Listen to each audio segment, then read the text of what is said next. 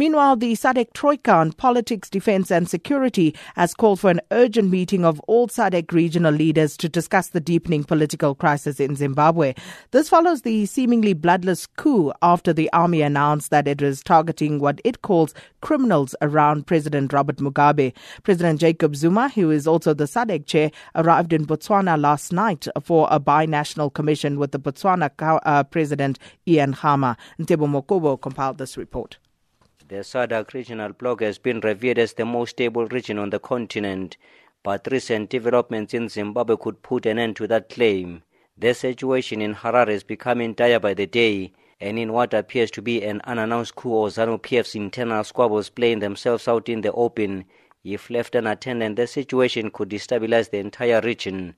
International Relations Minister Maite Nkoana Mashabane says the political impasse in Zimbabwe warrants an extraordinary summit of the regional leaders. Having considered the unfolding situation in the Republic of Zimbabwe, the organ troika recommended the convening of an urgent extraordinary SADC summit and committed to remain seized with the situation in the Republic of Zimbabwe.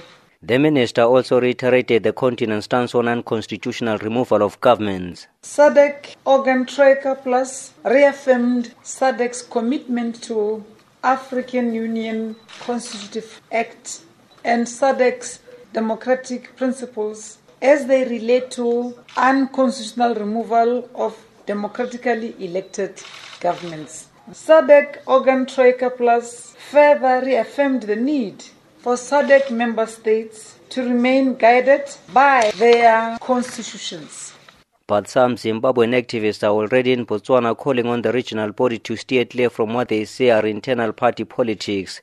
Temba Mliswa is the former ZANU PF MP.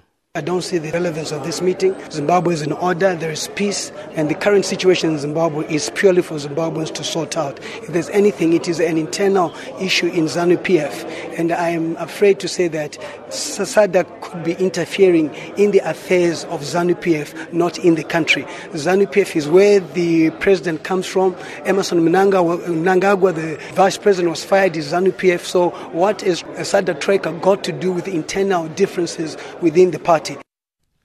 And that was uh, former ZANU PF uh, MP Temba Mliswa ending that report by Ntebo Mokobo. So, uh, just for uh, perspective on this, we join on the line now uh, by Dr. Martin Rupiya, who is with the Institute for African Renaissance Studies at UNISA. Dr. Rupiya, thanks so much for your time. And just looking at Thank what's w- what's happening, um, you know, with regard to the developments in uh, Zimbabwe itself, and also the SADC foreign ministers now calling for a full summit to discuss Zimbabwe. What should SADC be focusing on? I think we have to acknowledge the fact that uh, what is happening within the ruling party, ZANU-PF, which is also the party in government, has affected the whole nation. Uh, there are constitutional challenges in which the institution of the security establishment has, for all intents and purposes, seized power. So the succession within the ruling party has affected governance. And we have just received reports that the military have seized or surrounded all government buildings, stopped all government business, you know, taking place, um, placed a number of cabinet ministers, you know, arrested, etc. So we have a situation here that um, uh, uh, has the uh, uh relevance for SADC to intervene in terms of, you know, trying to create or to ensure that uh, there is, you know, constitutional governance. What we have seen in terms of the uh, Troika discussion is that there is an impasse. The mediation that has been going on in Harare has not produced a result, and hence the SADC Troika has now called for a fully fledged emergency SADC meeting to take place tomorrow. And with regard to this talk about a coalition government uh, to take over here, how do you see this playing out? Well, the early preliminary signs were indicating that um, that idea had begun to include characters that may dilute and confuse the situation as we go forward.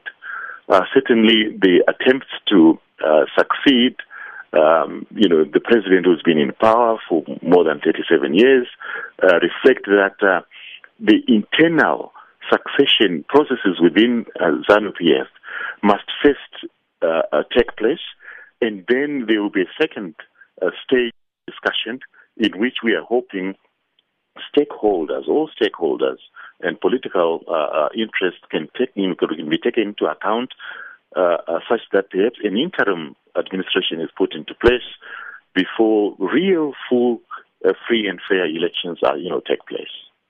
Well, we'll leave it there for the time being. Thank you so much, Dr. Martin Rupiya, who is, of course, an academic with the Institute for African Renaissance Studies at UNISA.